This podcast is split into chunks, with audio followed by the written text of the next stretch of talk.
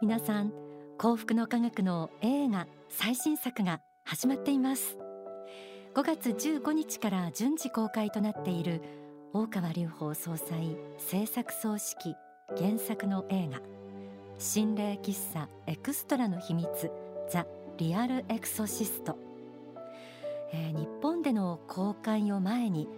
実は世界で数々の賞を受賞している話題作なんです。モナコ国際映画祭で最優秀作品賞最優秀主演女優賞最優秀助演女優賞最優秀 VFX 賞に輝くほかナイジェリアのエコー国際映画祭で最優秀作品賞最優秀助演女優賞ヒューストン国際映画祭長編ファンタジーホラー部門でゴールド賞を受賞するなどなど、えー、5月8日現在で5カ国で15の賞を受賞しています。本当に世界で数々、えー、受賞をしていますけれども今日はこの映画の主演を務めた千元よし子さんそしてメインキャストのイラコ未来さん木島凛さんにたっぷり伺ったお話を皆さんにお届けします。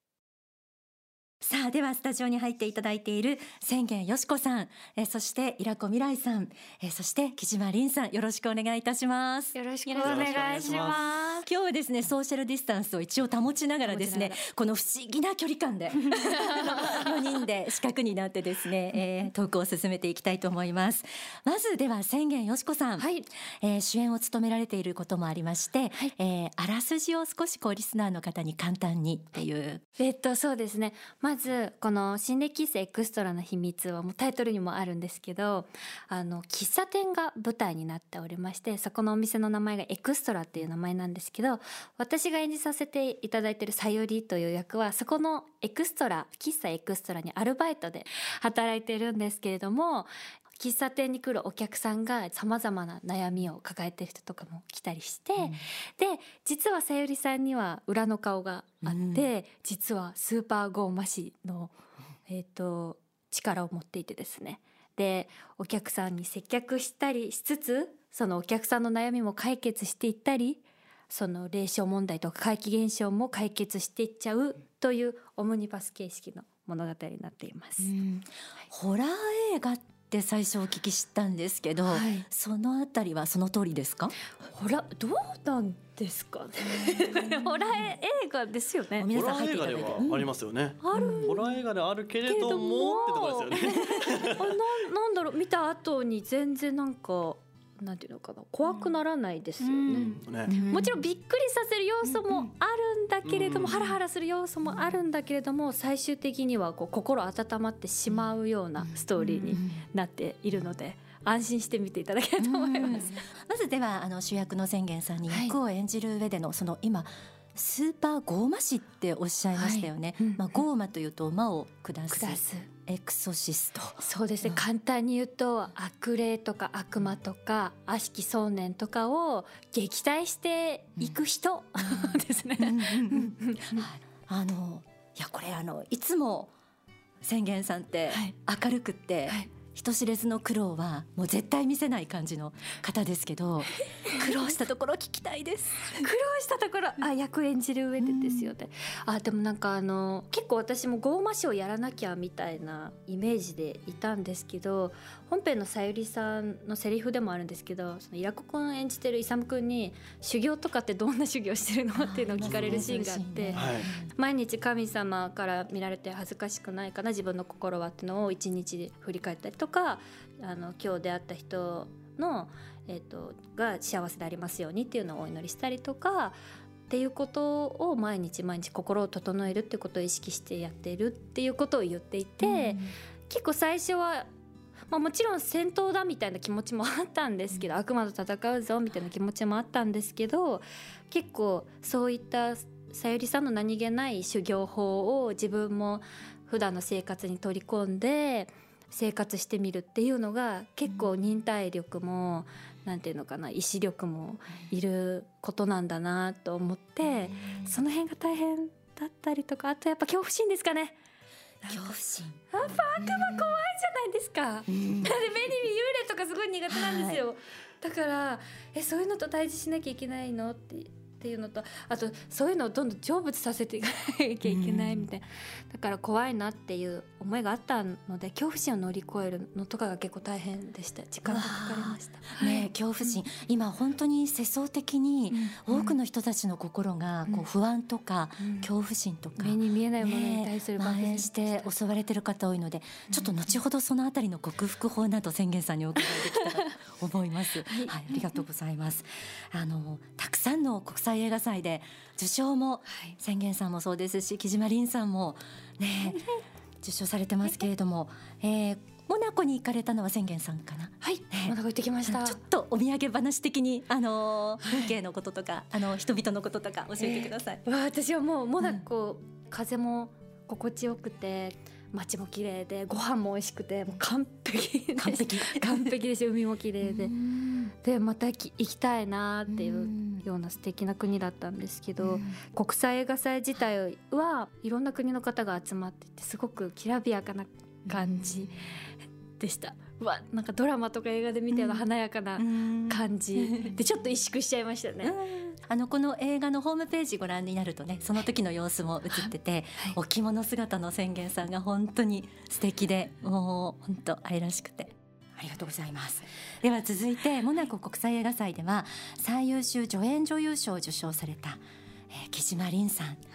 い、役どころと難しかったところとか教えていただければはい、私が演じたのはあの女子大生の女の子でイラコ未来くんが演じている勇くんの彼女役なんですけども女優を目指していてそのオーディションに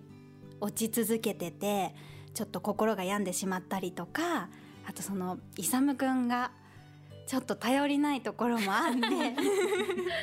すごくやきもちを焼いてしまって、うん、すごく多分登場人物の中では一番感情の起伏が激しい役でした。うん。うん、はい、ちょっとこういろいろ役どころとそれに向き合った時の葛藤とかご自分で手応えを感じたところとか教えていただけますか？はい。やっぱりその普段の自分と強化との差っっていうのがちょっと大きかったので、うん、普段の生活からその差を埋めれるように、ちょっと服装を京香ちゃんらしく変えてみたりとか、うん、聴く音楽とかも京香が聴いてそうなちょっと恋する乙女みたいな感じの 曲を聴いてみたりとかして日常から取り入れたんですけどもやっぱり宣言さんと同じで恐怖心の部分がどうしても出てきてしまってすごく怖かったんですけどでもやっぱり私たちは仏法真理を学んでてそこに全てがもう答えが載ってるので普段からマイナスな気持ちが出た時は心の針をプラスの方向にしようってこう自分でこう意識して明るい言葉を発したりとか、うん、笑顔を多くしたりとかそういうのは心がけていました。うんそうですか。なんかお怪我とかは大丈夫だったんですか？屋上で叫んでるシーンがあるんですけども、はいねうん、その時はちゃんと勇くんがをギュってあのちゃんと飛び降りないように守ってくれたので、頼りなかった。いらなかった。ところの イラコ勇が安心して演技することができました。本当の屋上でやってるシーンだったので、本当にこっちが気抜いたら りんちゃんがそのまま行っちゃうみたいな 形だったので本当にあの緊張感ピリピリの中あの足川よしみさんと一緒にそのシーンをやらせていただいたんですけども2人でこうりんちゃんを一生懸命こう抑えてっていうシーンだったので緊張感はすごかったすごい。でそのイラコ未来君勇役ですね、はい。はい、あのある程度今りんちゃんも言ってくれましたけどどんな役で、えー、どんなふうに臨んだのかっていうところを教えてください。そうですね。あの今回勇という役はそのある悩みを持ったところから始まってそでそこであの千元さん演じるさゆりさんが働いてるエクストラにたまたまこう訪れるんですよね。でそこで悩み相談を千元さんあのさゆりさんにしてもらってでその悩みをさゆりさんに解決してもらって、でその力というかそのザ・リアル・エクソシストの力に魅了されてでさゆりさんがやってる悩み相談にこう一緒に手伝いでついていくっていう役なんですけども何も知らないところから始まって、えっと、さゆりさんに教えてもらっていくっていう成長していくっていう役だったのでその成長度合いを見せるっていうところはやっぱイサムの中でも一番こう難しいというか、ところだったのかなとは思いますね。でそれとともにイラコ未来も成長しなきゃいけないっていうので、いろいろ頑張ってっていうあの日々は過ごしてましたね。うん、その日々頑張ったところを教えてください。そうですね。そのあの大川総裁がの本をいろいろ読ませていただいたりして、その眼性の部分があるんですよね。その顔の施し、笑顔のところかな。はい、そうですね。あのその笑顔で、そのみ皆さんにっていうところで、あこれ撮影現場で生かしていこうってところで笑顔を絶やさずっていうのを心に決めて1か月間ぐらい撮影期間があったんですけどそこをやっていたのでそのところ部分はかなり自分の中で心に残ってる部分かなと。うん、えー、この映画はコロナの騒動があってそんな中でみんな何かに対しての疑心暗鬼とか不安とか、うん、それから恐怖心、うん、えー、少なからず持ってらっしゃると思うので先ほどちょっと触れられた宣言さんの恐怖心の克服の仕方というか、どんなことを経てそうなったのか大丈夫になったのか教えてください。もう結構本当にビビりだし、うん、不安を前借りしちゃったりとか取り越し苦労とかも結構しちゃうタイプなんですけど一番でもやっぱり聞いたのは何があってもあの一番世界において最強な存在なのは 神様だから私は神様のことを信じているし神様も私のことを見守ってくださってるはずだから神様と一緒にこの恐怖心と戦っていこうっていうことを恐怖心を感じるたびに決意したりとか。そうですね。やっぱちょっと怖いです。助けてほしいって思っちゃった時はあのあの神様とか私お守りくださいってちょっとお願いしてみたりとか、やっぱ神様とつながるっていうことで恐怖心なくなっていったなっていうふうに思いますし、恐怖心なくななくならなかったとしてもあの神様と自分は一緒なんだってあの強く信じることができたら恐怖心と戦っていこうっていう闘志が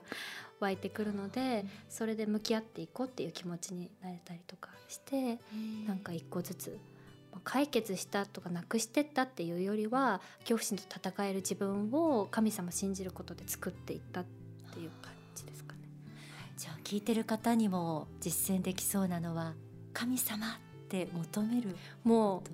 神様もきっと神様って呼ばれるの待ってると思います。だって幸せになってほしくてしょうがないって全人類に思ってるはずだから、うん。うん、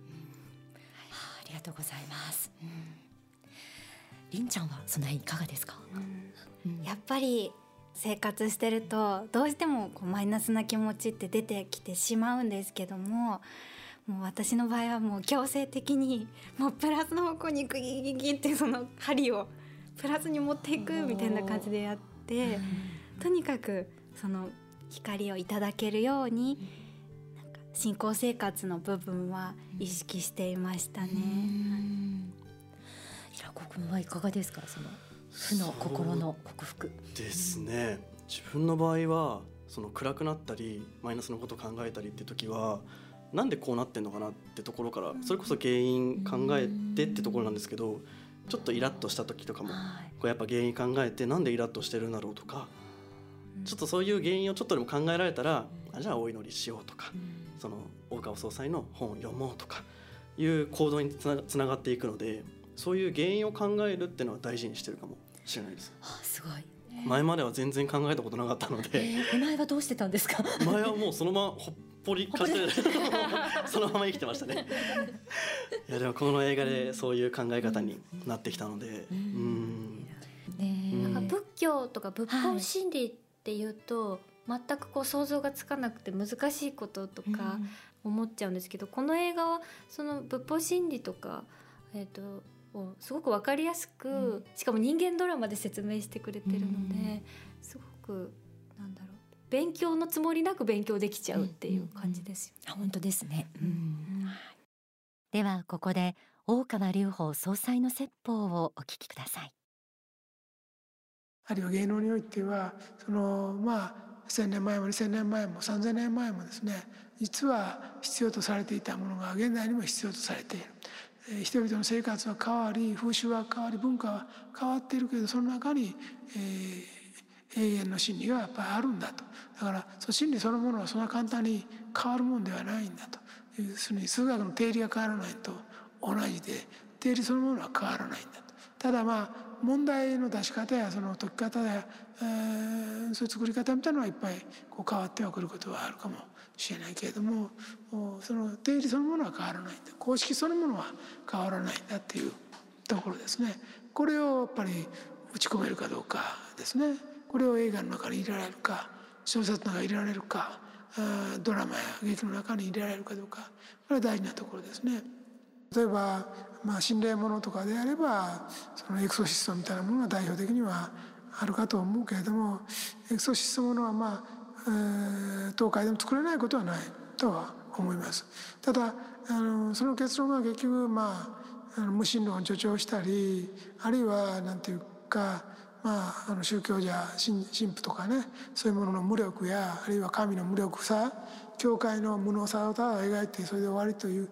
まあだけであればやっぱり残念ながら厳しいかなと。だからエクソシストやったけど神父の方が負け悪魔に負けて狂ってあの殺されるとか、えー、階段を転落して死ぬみたいなだけで終わるようなエクソシストだったらちょっとさすがに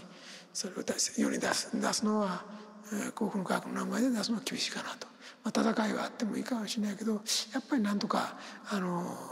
その辺についての思いが入ってなければまあいけないんじゃないかなという気はいたしますね。だから美しい世界だけ描いて美しいとは感じないかもしれないから対比がいるのかもしれないと思いつつもどっかで救いとかあるいは正義とか救済とかあるいは天なるそういう天使たちの自己犠牲の思いとかですね。苦しみとかですね、えそういうものが何を支えようとしているのか何を世の中に及ぼそうとしているのかをやっぱりこれを描きつつも持っていくことが大事かなというふうには思いますね。お聞きいただいた説法は仏法真理が開く芸能新時代という書籍に収められています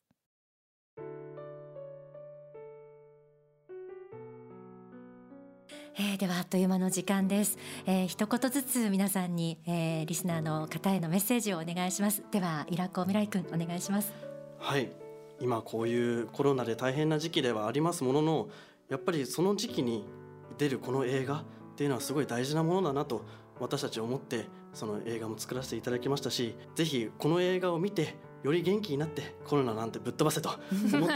あの生活していただけたらなと思っております。よろしくお願いします、はいでは木島凛ちゃんお願いします。はい。えっと今日聞いてくださっている皆さんの一日が幸せな一日であるように願っております。そしてこんな時だからこそ見ていただきたい映画なのでこの映画を見てハッピーな気持ちになってこれから毎日を過ごしていただきたいなと思います、はい、ありがとうございます。では最後に宣言よしこさんお願いしますはい。えーと、この映画はあのホラー映画とはなっているんですけど